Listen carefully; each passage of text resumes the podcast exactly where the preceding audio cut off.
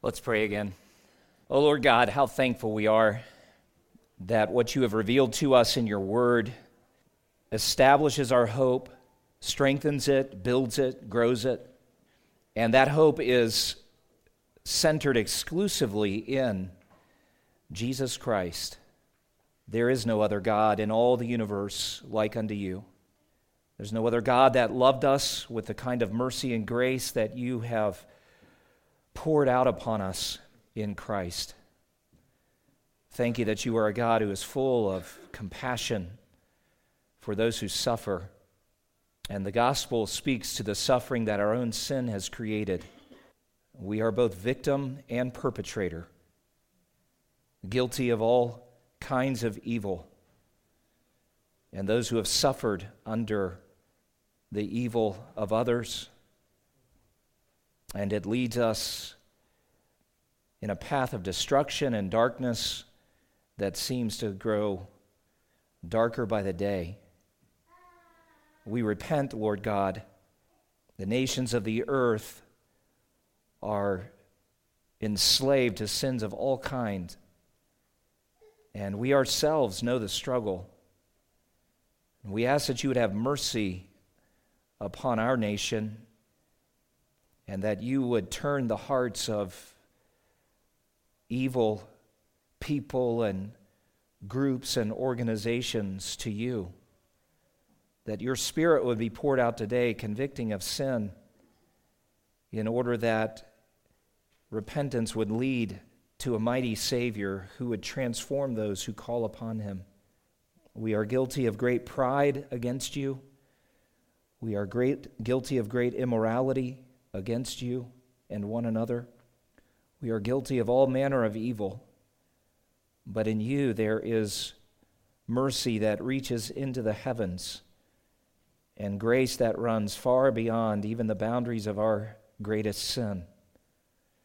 So let the power of that gospel roll through our nation and the nations of the earth today. We pray that you would open our hearts to receive the truth that you would empower the preached word, that the Spirit Himself would do a work here in us, in our minds, in our hearts, that is so necessary. And then would you bless the preaching and teaching of your word around the world today? Thank you for those who faithfully unfold the word of God in gatherings similar to this. And we pray that you would strengthen them to believe what they proclaim and that as it is proclaimed, it would result in the salvation of thousands upon thousands. Father, the needs in this assembly alone are great. Our hearts are broken for family members and friends who do not know you, some who have wandered away from the truth that they have been taught, others who have rejected it outright. We lift these beloved ones to you children, grandchildren, spouses, parents, friends who are dear to our hearts, but who at this moment are in darkness. We ask, Lord God, that you would have mercy for your great name's sake. Let it be a day not only of salvation for their souls, but of restored relationships here, right now, at this moment. We pray that you would put marriages and, and families together again, that you would bridge the gaps that have opened up between friends and neighbors because of sin. Lord, we are in need of that kind of powerful restoration and transformation, and we pray to that end. Finally, we ask for our mission partners today, and thank you for each one of them. Let your blessing rest upon Dan and Christine Grings as they continue to minister the gospel of Jesus Christ faithfully in the Democratic Republic of Congo. We pray for the Karpenkos as they too labor faithfully in Israel. And pray that your blessing would rest upon uh, these families as they labor in such needy areas. Strengthen their hearts, meet their needs, provide for them, Lord, in every way. For Kevin and Misty and Afuku, we ask that your blessing would rest upon them as they gather with their church family for worship in just a few more hours on the island of Oahu. Give them grace today as they are in need of it. Fill them with your spirit so that the words that proceed out of their mouths would be words of life and blessing, of hope and peace. And we ask that you would grow these ministries represented by these dear families. So we thank you on this day, Lord God, for all that you are for us. Thank you for all that Jesus is for us. Thank you for the Spirit who has made his dwelling in us. We praise you in Jesus' name. Amen. Well, we return today to Paul's letter to the Romans. It's been several months actually since we were there, and I saw this little meme this week, and I thought, yeah, that, that's about right. Uh, Groundhog Day came and went, and uh, any of you familiar with the church curmudgeon? Uh, he shows up in interesting places, so forms of social media and all that. And if the pastor sees his shadow, there will be six more weeks of this sermon series. I can guarantee you we have more than six weeks left in Romans. Uh, that's because we've made it through chapter 11 and we come to chapter 12 today, and that leaves 12, 13, 14, 15, 16, right? So five more chapters, and they are packed. Now, there's a shift that is underway right now, and Paul will actually give us a bit of an opportunity today to review where we have come so far. And in the final five chapters, he's about to lead us into some of the most powerfully practical truths in all the New Testament. And if you're new with us today, you could go back through sermon archives and such on our website and catch up. It would take you a while to do that. Uh, you could read the first 11 chapters of Paul's letter to the Romans, which I would encourage you to do that. But whether you are trying to recall some of the sermon series or you go back and read those first 11 chapters, uh, you will find that they are loaded with truth concerning the righteousness of God. And Paul began by saying in Romans 1 that the righteousness of God has been revealed to us. And it was revealed, first of all, in the condemnation that God uh, brought, the conviction of sin against the whole world. Both the really religious Jews, who are his special chosen people, and then the Gentile nations, most of whom want nothing to do with the God of the Bible. But all are under sin because all have sinned against the God who created them. So he revealed his righteousness in condemnation and conviction of sin. But then Paul moved us, and, and the chapter pagination is such that it's chapter 3 where he begins to describe how God also revealed the righteousness which is by faith. That is the righteousness that he requires for all of us so that we might enter his presence, so that we might dwell with him forever. He's actually provided as a gift. You don't earn this righteousness. You don't achieve it after years of, of, of zealous service in the church. No, you, you receive it by faith, and specifically faith in Jesus Christ. So it's not just a matter of having faith in God, like a sincere, oh, I think, I think the man upstairs is going to do right in the end. No, that's not faith that would save you. It's faith in Christ, the Christ he sent as the substitute sacrifice for our sins, the Christ we were singing about in the first half of this service, who rose from the dead victoriously, signaling that death had no more victory over God's people. Faith in Christ saves us. And then he began to, uh, began to unfold for us in chapters 5, 6, 7, and 8. That kind of all moves powerfully uh, out of those truths into some really rich truths, saying ultimately that we are adopted by God. We really are true sons of the living God, and part of the verification of that is He sent the Spirit to dwell in our hearts. And chapter 8 is one of the most powerful uh, and even compact chapters regarding the presence of the Spirit and His ministry in all of the Scriptures. And then finally, just before the holiday season rolled around, we were at 9, 10, and 11 and, and looking at the staggering mercy of God and though all deserve sin, and though he has the absolute right to take someone like Pharaoh, remember that was the example, even harden his heart, while Pharaoh hardened his heart, uh, and to raise him up to accomplish greater purposes, he still calls Jews and Gentiles alike to turn in faith.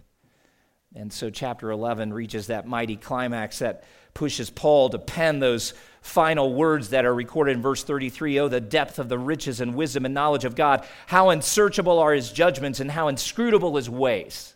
He just breaks out in doxology, breaks out in a song of praise. And so now we come to chapter 12, where there is a shift. And as one of my former teachers uh, like to say, there's more principial teaching in the following chapters than there is prescription and prohibition. Principial teaching means that there are some practical uh, applications for us, truths to live by, that flow right out of the first 11 chapters he went on to say, taking those principles and knowing how to apply them to the present age uh, is, is the point. These verses are here for developing discernment about personal separation from the world and consecration to God. As a matter of fact, when we begin to work through Romans 12, it's just going to be one rapid fire uh, word of instruction after another. And as much as I want to slow down and take about two months in Romans 12, I think we're going to pack it into just three messages. And then 13, we'll probably compress that into one, maybe two. That'll have some really good stuff. We already preached through the series on the conscience, uh, what was that, two years ago now? And so we handled Romans 14 and 15. I won't go quite as deep, but you know, we, we don't want to rush through the really good stuff. And then that pushes us into, deeper into 15, uh, which will have some implications even for summer outreach and mission right here in Utah and mission around the world. So we've got some great stuff ahead of us and I'm thankful we can return today. Would you follow along as I read these first two verses of Romans 12? It's on the screen there for you. I know many of you have already been reading it, and that's okay. Uh, but set your heart on it again here and listen to the words of Paul. I appeal to you, therefore, brothers, by the mercies of God, to present your bodies as a living sacrifice, holy and acceptable to God which is your spiritual worship. Do not be conformed to this world, but be transformed by the renewal of your mind, that by testing you may discern what is the will of God, what is good and acceptable and perfect. Did you catch that powerful appeal that Paul makes? It's an appeal from God's mercies. Look again at verse 1 with me. I appeal to you, therefore, brothers. And, and he's, he is employing terminology that says, Look, I'm, I'm asking you something earnestly. So it's a little bit of a please pay attention to this. And, and the word therefore is critical, it, it connects us back to chapter 11. And so if you haven't read through this recently, it would be good to refresh your mind and heart on some of the things that have preceded it. But Paul wants to show that the exhortations of chapter 12 and beyond are built firmly on the theology of chapters 1 through 11. And then he says, therefore, by the mercies of God. The mercies of God refer to his compassion and pity for us. And there's a specific point uh, of application here in Romans. The, the, the pity and compassion that stirred within him has to do with the fact that we're dead in our sins, the most desperate of conditions. We're not in need of a little pat on the back, a little word of encouragement from God to get through life. No, we need to be rescued. And that's what the first 11 chapters recounted for us. I want you to think for a moment about some of the specific points of mercy where his pity and compassion overflowed toward us. It's God's mercy that sent Jesus to the cross as the sacrifice for our sins while we were still sinners. It is God's mercy that opened your eyes and my eyes to see, first, the magnitude of our sin. Because we are always wanting to lawyer up and act like, well, it's not that bad, or I didn't really mean it, or I'm not as bad as you are. But God says, I'm going to stop every mouth. I'm just going to shut it down. And so the whole world will be guilty before me. But until we are willing to own our guilt, we're not really willing to receive the mercy that we're in desperate need of. And it's the mercy of God that brought us to that place of conviction. God's mercy that crucified the old you with Christ. Do you remember some of those passages? Isn't that good news that the old you died with Jesus and new you came out of the grave. What mercy! It's mercy that God has forgiven us all our sins and legally declared us to be perfectly righteous for Christ's sake, a standing that you and I could never achieve on our own. It's mercy that's delivered us from the slavery of sin. It's mercy that we've been adopted into his household. It's mercy that he's bestowed on us all the benefits and privileges of, of eternal sonship with Jesus.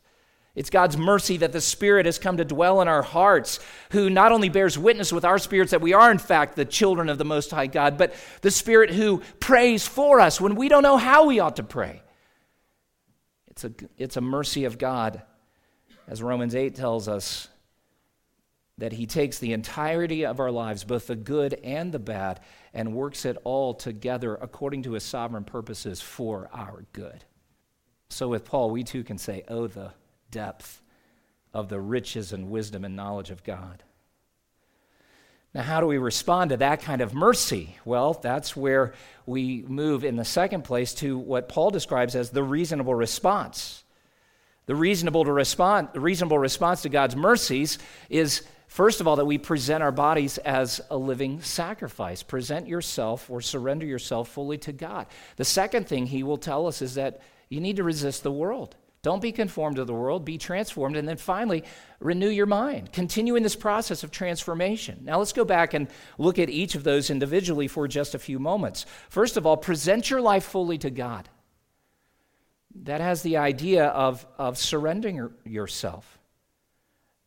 Go back to chapter 1 of Romans with me for just a minute. I, I was going to suggest that you just recall, but I think it'll be more helpful, honestly, if you look at some of these very verses that I'm talking about. Because when God first began to reveal his righteousness and, and he hung it like a backdrop uh, that, that our lives might be evaluated, and he began to, to describe the kinds of, of sin that we were immersed in and guilty of. Look at verse 24. The dishonoring of their bodies among themselves, he refers to.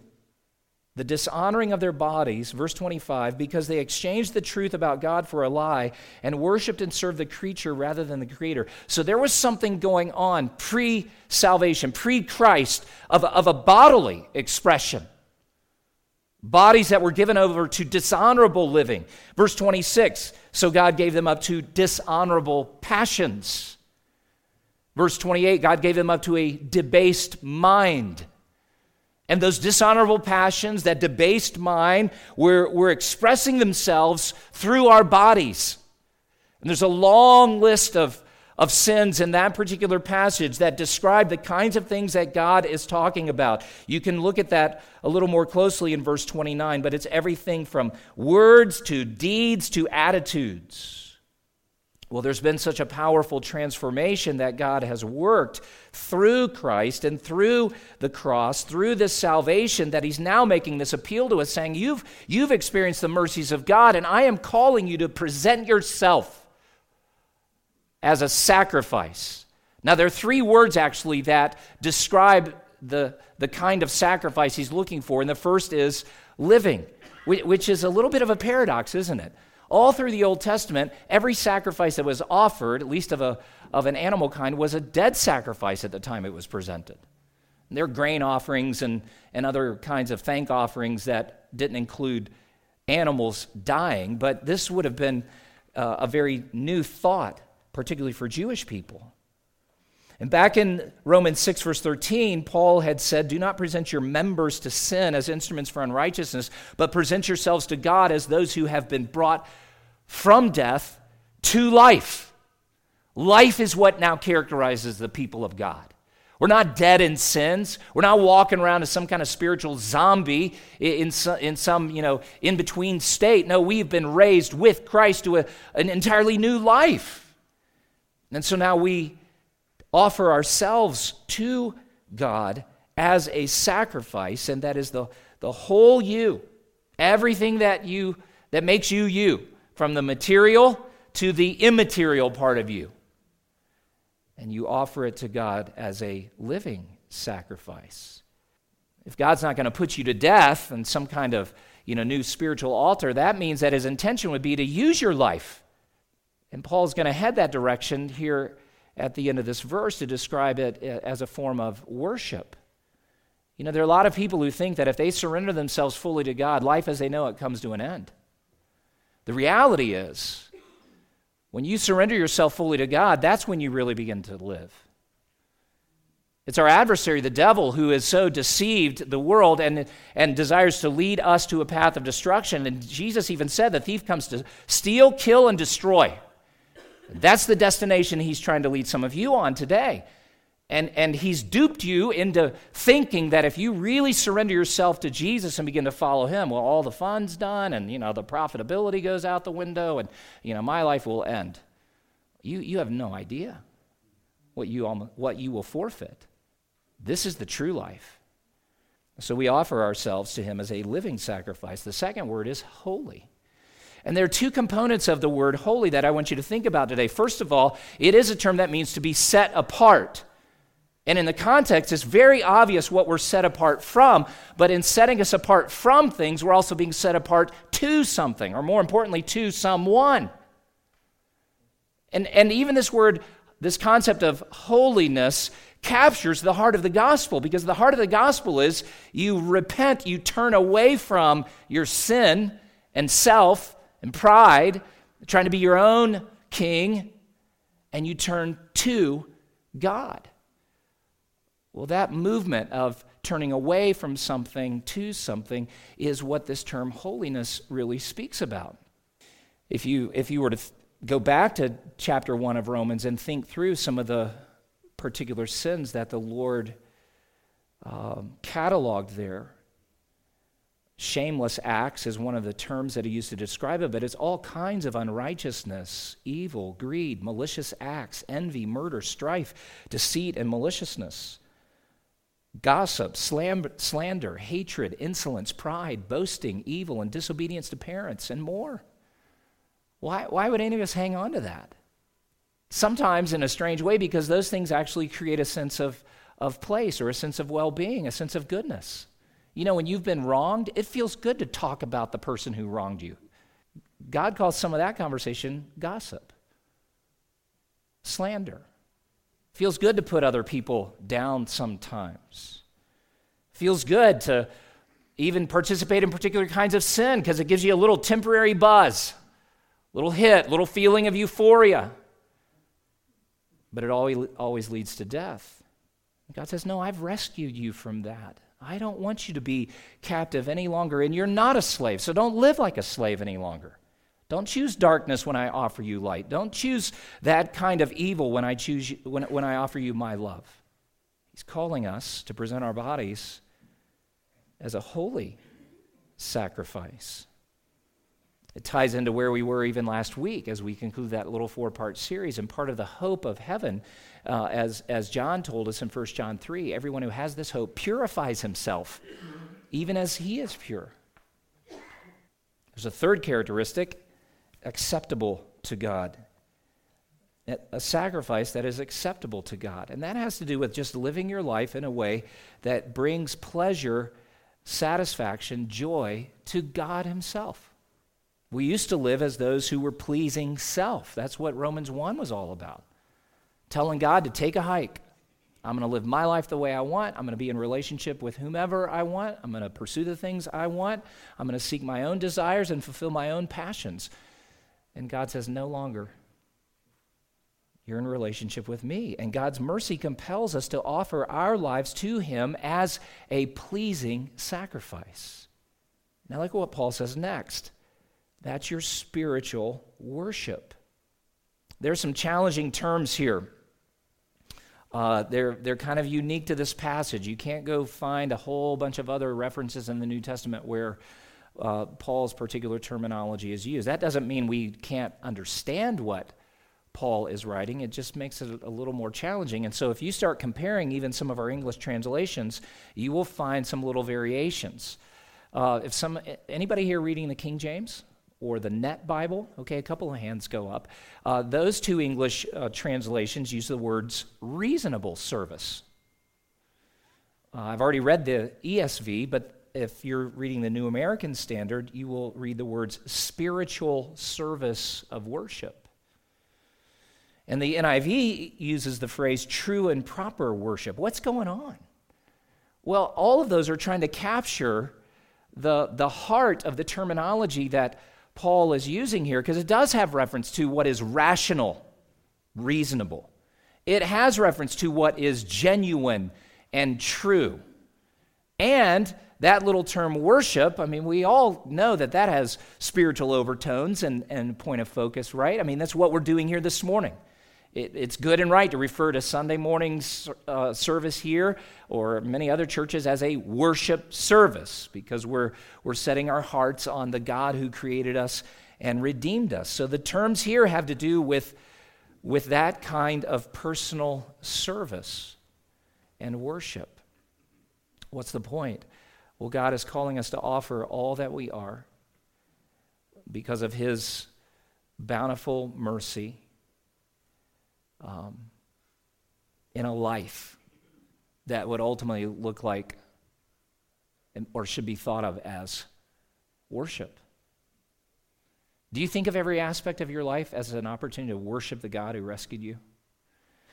The human tendency is to compartmentalize it, isn't it?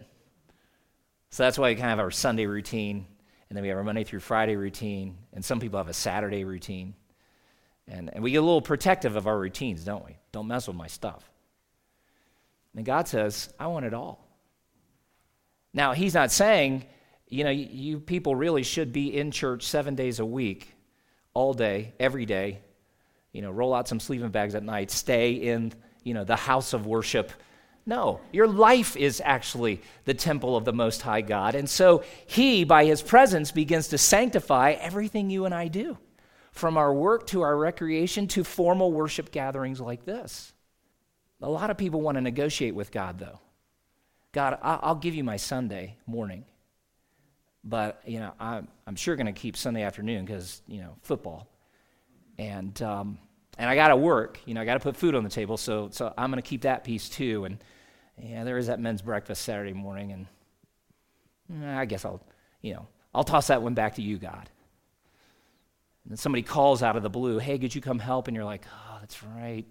Jesus does want us to love one another. Okay. So we, we're always in this negotiation with God, trying to hold on to pieces of our lives. And He's saying, and He's not saying, you know, I'm going to force you into some kind of, you know, terrible slavery that, that you can't find any joy or blessing. And no, He's actually saying, Give it all to me and let me sanctify it and bless it.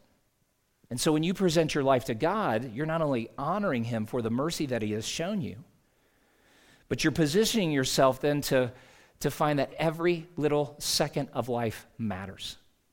This is the kind of thinking I, I see a number of students out here, and I get it. I'm, I'm really thankful I'm not in school full time anymore, particularly those years where I had to take stuff that was required and I really wasn't interested in it.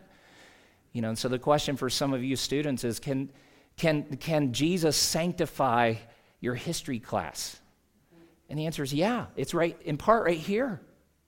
Say, but I don't like history. He knows that, but you can still study and, and give yourself to that as an act of worship, submitting to Him all of life. Some of you are working either, maybe it's a, a, the job in its entirety right now. You're like, this is terrible, hate it. But you know what? You can offer that back to the Lord and say, God, you and I both know I'd prefer to work somewhere else, certainly for more money, right? Because you can never have too much money.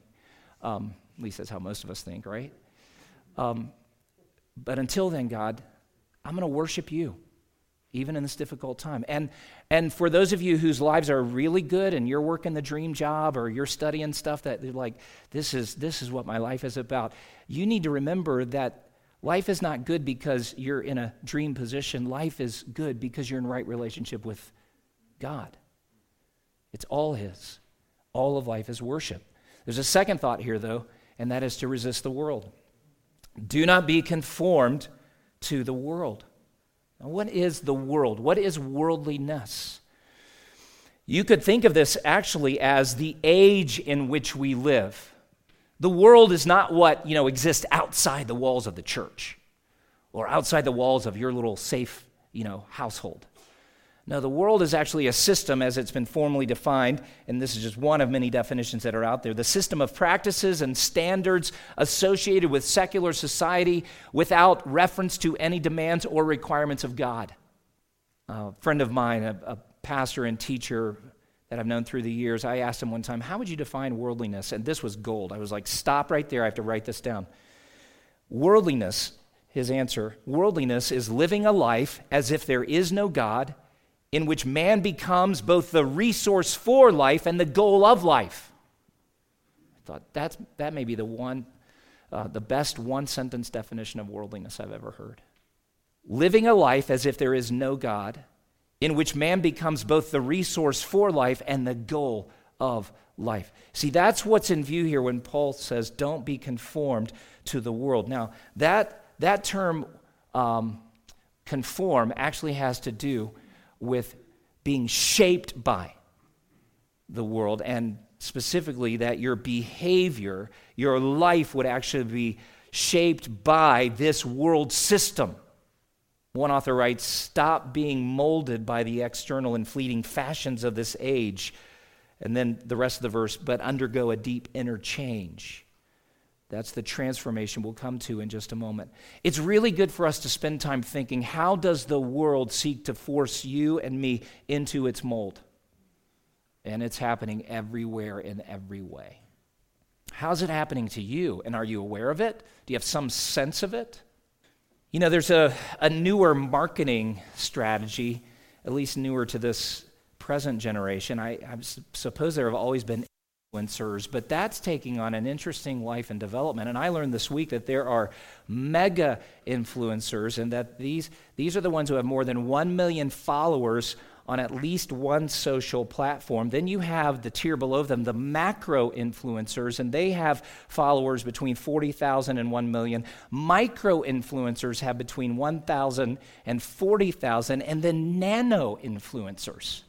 But you know what makes nano influencers unique and even desirable from a marketing standpoint? They are, they are typically experts in a specialized field. And so while most of them have fewer than 1,000 followers, their, th- their followers are really loyal, really engaged, really in tune. And so when the expert says, you should do, you should buy, you should have, even that, you know, 950 following, fo- followers that they have are like, done, we'll get it. So you can see if you've got a product that, that you want to move out of your warehouse and turn into revenue, you want to go find even the nano influencer. Well, these influencers would be an example of some of the forces at work in our world today that try to mold you and shape you, particularly your thinking and your buying habits. That's just one way. This is also part of the reason that our entertainment and information so- sources are so critical as followers of Jesus. A lot of us are, are unwittingly, if not just foolishly, letting the, the, the, the ideas and philosophy produced in Hollywood, whether it be through just a little, you know, 23 minute sitcom that you want to watch for half an hour a week or the full-length feature movies where there are all types of godless philosophies being foisted upon you. And, and if you are not actively fighting that resisting it you will be shaped by it. That's actually why some of you compare the word of god to popular philosophies today and go ah, this is a little outdated. You know paul just didn't really understand human sexuality. So of course he would just say one man, one woman in marriage, but pff, nobody believes that in our generation. Uh, yeah, actually, a lot of us do believe that because we believe that God, who never changes, has unchangeable truth. And he, He's taught us there is a way of blessing for human sexuality. How are we being forced into the mold of the world? The spirit of the age will quickly shape your mind, your heart, your values. And I say this in, in, all sincerity and make an appeal to you, but if you are swimming, think of, think of a body of water. If you are swimming day by day in, in that kind of worldly entertainment, information, lifestyle, uh, and then expecting to come to church and take a quick shower, if you will, if you could liken the preaching and teaching of God's word to like a half hour shower, but you've been swimming all week to the point where, you know, to, to create a, uh, another metaphor like your fingers and toes have pruned up. You know, when you were a kid, did you stay in the bathtub too long? And your mom would come in and say, Oh, look at your fingers, they're prunes. And you're like, What? Some of your souls are pruned up with the world's philosophy. And you think you can slip in here on a Sunday and kind of take a quick shower or splash, you know, a little of the word on you and it'll transform. you. It won't. because God's word is not the dominant influence for you. You're being forced into the mold of the world. Now, there's a third thing that Paul says is really critical. And that as we renew our minds, look at the next phrase be transformed by the renewal of your mind. And the, the term transformed has to do with um, a metamorphosis, has to do with changing the essential form or nature of something. I just ran out of time this week uh, to prepare this, but you, when I say metamorphosis, many of you already thought of the change that a butterfly undergoes. Uh, any of you ever you know, catch a little caterpillar or even order them and put them in a, you know, a jar or tank or something like that and then watch them go through that process with your kids. We did that once upon a time because Kristen took time for special things like that. Me, I was always like, oh, get in biology. We don't need to do that. But how many of you have done that? It is the coolest thing. And I'll, I'll never forget how, you know, we watched the caterpillar eat the whatever kind of leaves we were supposed to. And then suddenly the caterpillar was full and he spins his little chrysalis and he goes to sleep for a while. And, you know, little kids will look every day. When is the butterfly coming? Where's the butterfly? And then lo and behold, it emerges. And, and I mean, you just say, how in the world did that worm turn into that? Well, spiritually speaking, God is at work transforming us so that, you know, if, if we were in his you know, divine jar, so to speak, and, and other observers were watching, they're just as amazed. Ephesians 2 actually talks about that, or uh, 3, maybe it's 3, that through the church, God is showing to principalities and powers his infinite wisdom.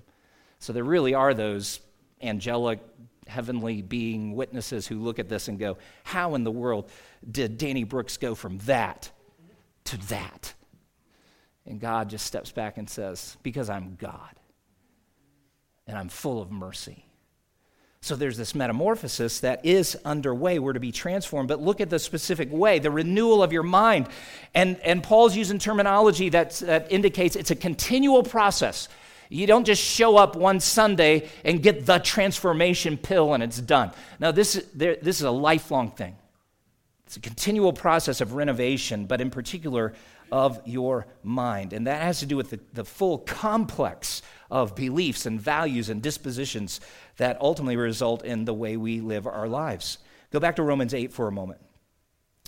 Uh, before we get to Romans 8, verses 5 and 6, again, tying it back to Romans 1, uh, Paul had said in verse 28 that there was a time where our minds were described with the word debased, debased mind. And so, by the Lord's work of salvation, he is establishing a pure mind in order that we might serve the law of God with our minds. That's chapter 7. Now, in chapter 8, verse 5, he says, Those who live according to the flesh set their minds on the things of the flesh. That's, that's natural, that's default mode. You don't have to try to do that. You were born ready to do that. But those who live according to the Spirit set their minds on the things of the Spirit. For to set the mind on the flesh is death, but to set the mind on the spirit is life and peace. So there's a totally new mindset that the Lord is creating by Christ, by the gospel, by our salvation. And now he calls us to enter in and participate, to submit our minds to this. But he's not done there yet.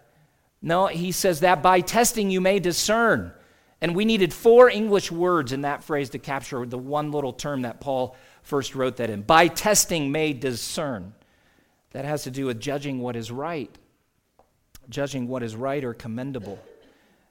So we submit ourselves to this, and then we, then we begin this lifelong process of practicing, learning the genuineness of the things that God has set before us. You know, you can read labels and reviews on Amazon before you make a purchase all day long. You can watch commercials and infomercials about the advantages and even hear first, uh, first person testimonies, you know, who bear witness to the power of this particular little pill or this gadget that you need. But until you actually try the product for yourself, you can't say that you have tested with a view of discerning is it so or is it not? I, I don't want to stop this thought there because you and I are not the ultimate judges of what is right or commendable in God's sight. And your experience will not be the final arbiter of God's truth either. No, God has actually given us His Word and the indwelling Spirit, and those two never contradict one another. And so, as we exercise our faith with our Bibles open and in submission to the Spirit of God, He will actually prove to us the things that Paul is going to touch on regarding the will of God. Last phrase What is the will of God? Well, Paul describes it here with three terms what is good, that is, what is of moral excellence. Number two, what's acceptable, that is, again, we're back to the idea of what, what gives God pleasure, what, what brings joy to his heart. And then number three, what is perfect or complete. That's the end to which we are seeking to live our lives. So we're called to resist the spirit of the age, not be, not be shoved into its mold of thinking, living, speaking, working, all of those things. No, we're called to resist the spirit of age, to be renewed in our minds so that progressively we are proving that the will of God is all of those things that have just been described for us and ultimately becoming like Jesus. Paul doesn't say it here, but I think it's implied very clearly. So, what does God want from you in summary? Well, he wants you to present your life fully to him.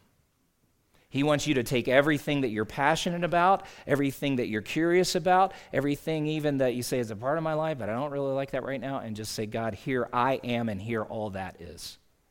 Have you ever done that?